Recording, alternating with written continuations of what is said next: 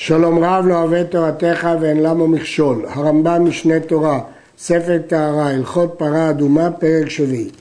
המלאכה פוסלת במים קודם שהתקדשו, כלומר קודם שייתן עליהם את האפר, ואינה פוסלת בהזיה.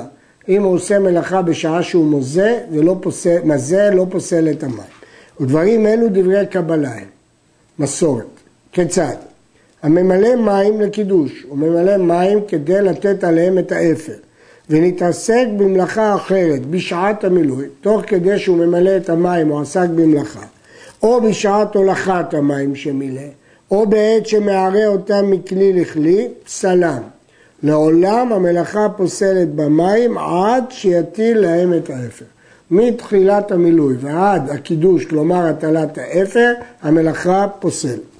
הטיל את האפר ונתקדשו, נעשו מנידה, אין המלאכה פוסלת בהם.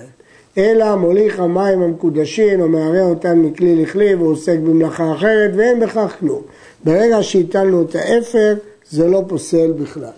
וכן מזה מהם בידו אחת, והוא עושה מלאכה בידו אחרת, גם בזה אין שום בעיה, למרות שבזה אותו זמן הוא עושה מלאכה בשעת הזיה, זה לא פוסל.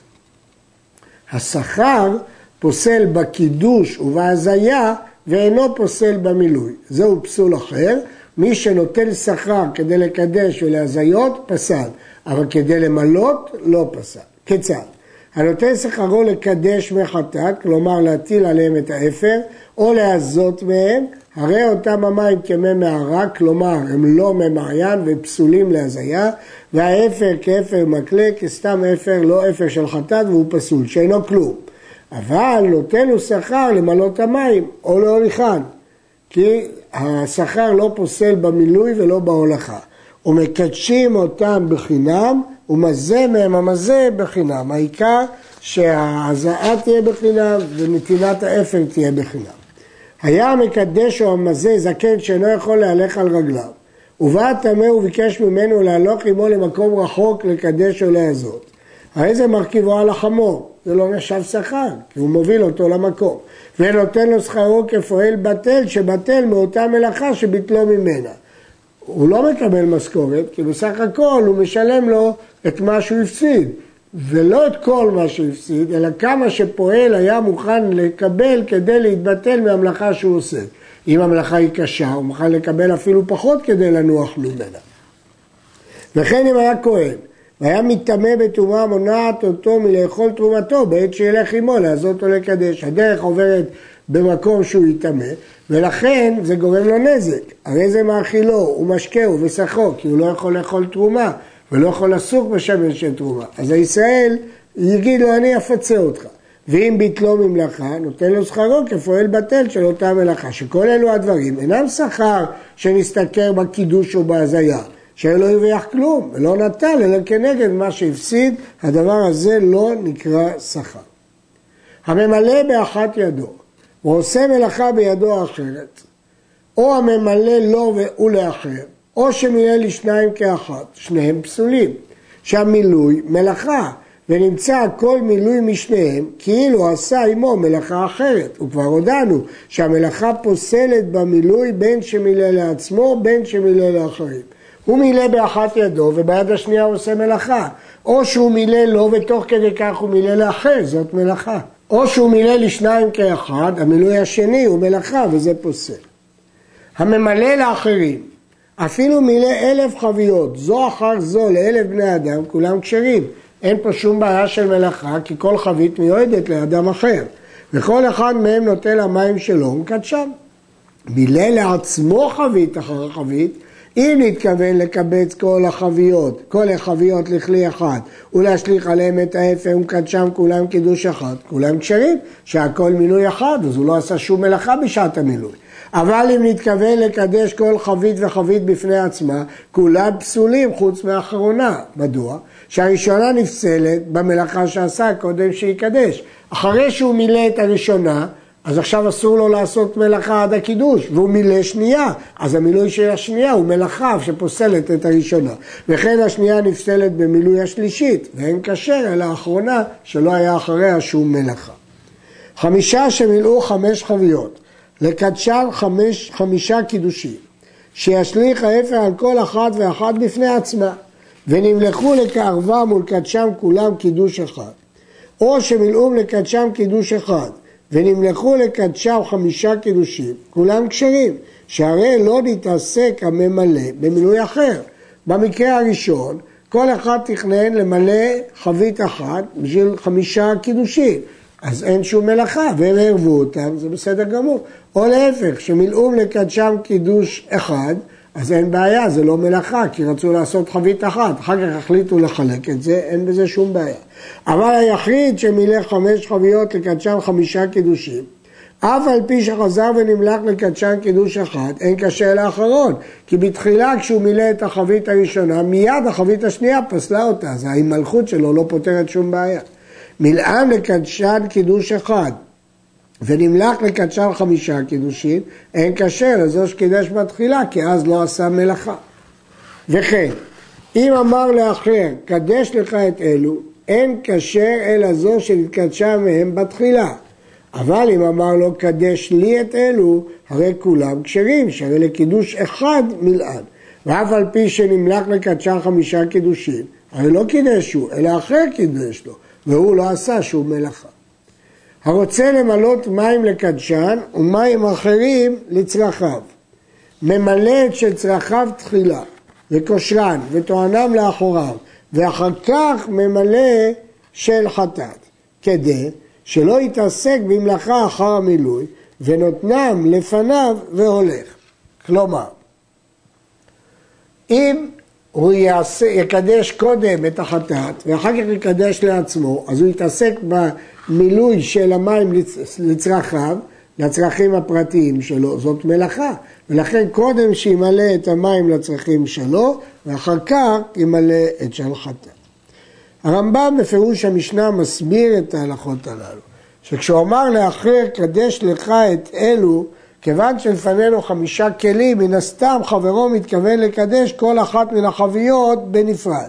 אז המילוי היה קדים, והקידוש של הראשונה היה קדים. אבל לגבי החבית השנייה, אז החבית הראשונה נחשבת למלאכה, ולכן היא פסולה.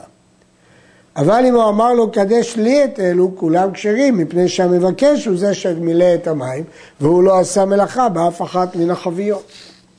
2 שהיו ממלאים כל אחד ואחד לעצמו, והגביעו זה על זה, ונטל זה לזה קוץ מידו, מגופו בשעת מילוי. אם מילאו שניהם קידוש אחד, המים כשרים, כיוון שהם עדיין ממלאים את המים. אבל אם מילאו לקדש כל אחד לעצמו, זה שהגביע הוציא את הקוץ פסל ממיו. מדוע? כי הוא מילא חבית אחת לעצמו, ותוך כדי המילוי, או אחרי המילוי, הוא עוסק במלאכה, הוא נוטל את הקוץ של השני. וכיוון שהוא עושה מלאכה, אז הוא פוסל. אם שניהם מילאו לקידוש אחד, המים כשרים. למה? מכיוון שכל אחד ממלא ומגביע לעצמו וסילק את מה שמעכב אותו, זה מותר. השואל חבל למלות בו, הוא מילא, ונטל החבל בידו, וממיו על כתפו, ופגע בבעלים בדרכו, ונטל להם את החבל כשהוא מהלך, כשרים. זה לא נחשב שהוא עשה מלאכה, כי הוא בדרכו. ואם יצא מן הדרך כדי להוליך החבל לבעלים, פסל את המים. כיוון שהוא יצא מן הדרך, הוא פסל את המים, כי הוא הלך במיוחד כדי להשיב, זה כאילו שהוא התעסק במלאכה אחרת בשעת הובלת המים. המפרשים מקשים על הרמב"ם שבמשנה נאמר, המוליך את החבל שלו לדרכו פסול, זה הלך ליבנה 3 מועדות, ובמועד שלישי הכשירו להוראת שעה. רואים שבשעת הדחק יש להכשיר. מסביר החסדי דוד שהרמב"ם מבין שהתר לא היה אלא הוראת שעה, כפי שכתוב במשנה, רק לאותו זמן, ואין ללמוד מכאן לזמנים אחרים אפילו בשעת הדחק. מי שהיה ממלא, הוא משליך החבל שמילא בו על הארץ, ואחר שמילא, חזר וקיבץ החבל על ידו, כלומר קיפל את החבל, פסל המים, כי עכשיו הוא עושה מלאכה, בשעה שהמים כבר התמלאו, המלאכה פוסלת. ואם היה דולה ומקבץ לתוך ידו, תוך כדי דליה הוא מקפל את החבל, דולה ומקבץ, המים כשרים, הוא עושה לו עיגולים על היד, תוך כדי שהוא מעלה את המים, זה לא מלאכה. כך נוהגים אלה שדולים מים, ולכן זה לא נחשב למלאכה ולא פוסל את המים.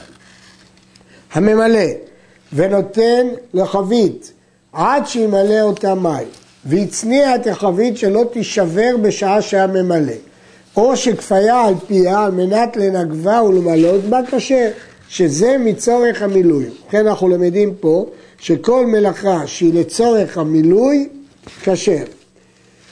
אבל אם הצנעה או נגבה כדי להוליך בה את הקידוש, פסול, שהרי עשה מלאכה שאינה לצורך המילוי. אם הסיבה שהוא מנגב או מצניע כי הוא רוצה להוליך באפר, אז אם כן זה מלאכה אחרת שהיא לא לצורך המילוי. וכן הממלא ונתן לשוקת, ופינה חרסים מן השוקת בשעת מילוי, אם בשביל שתחזיק מים רבים, קשרים שם, זה לצורך המילוי כדי למלא. ואם בשביל שלא יהיו החרסים מעכבים אותו בשעה שהוא זולף את המים שמילא בשוקת, האלו פסולים, כי המטרה היא לא למטרת המילוי, אלא למטרת הזילוף. כיוון שזה למטרת הזילוף, אז זה פוסל. הממלא דלי לשתות, ונמלח, וחשב עליו למי חטאת. אם עד שלא הגיע דלי למים חשב, אז עכשיו הוא מתכנן שזה יהיה מי חטאת, מהרי, ואינו צריך לנגב. למה? כי המחשבה שלו לשם מחטאת מועילה שהוא לא צריך לנגב את המים. ואם שהגיע דליל המים חשב, מערב וצריך לנגב ואחר כך ימלא בחטאת. כי המים הראשונים לא היו לשם חטאת. צריך לשפוך ולנגב ורק אז לשים מים אחרים. שלשל הדליל ונפסק החבל מידו. אם עד שלא הגיע למים חשב עליו, מערב ואינו צריך לנגב. כי המחשבה מועילה. אבל עודהו בתוך המים וחשב עליו למי חטאת, זה לא מועיל. מהרי צריך לשפוך את כל המים הקודמים שהם התמלאו לפי מחשבתו הראשונה לשתייה, ולכן צריך לשפוך אותם ולנגב. עודהו בתוך המים וחשב עליו למי חטאת, מהרי ואינו צריך לנגב. יש גרסה פה בכסף משנה, כן צריך לנגב, כמו בסייפה הקודמת, כיוון שזה כבר בתוך המים, אז חייב לנגב את המים הראשונים. ויש אומרים שסיבה מדוע פה לא צריך לנגב, כיוון חשב על זה כשזה עודר בתוך המים, אבל זה לא מובן, כי המים שהוא התחיל למלא בהם, הם לא היו לשם מחטאת. מים שמילאם למי חטאת, ואחר שנתמלאו חשב עליהם לשתותם, כשיתה את הכלי לשתות פסל את המים, כי עכשיו הוא הסיר את מחשבת החטאת מהם, אף על פי שלא שתה מהם כלום. עצם העובדה שהוא שהיתה, הוציא אותם מהכנתם לקידוש.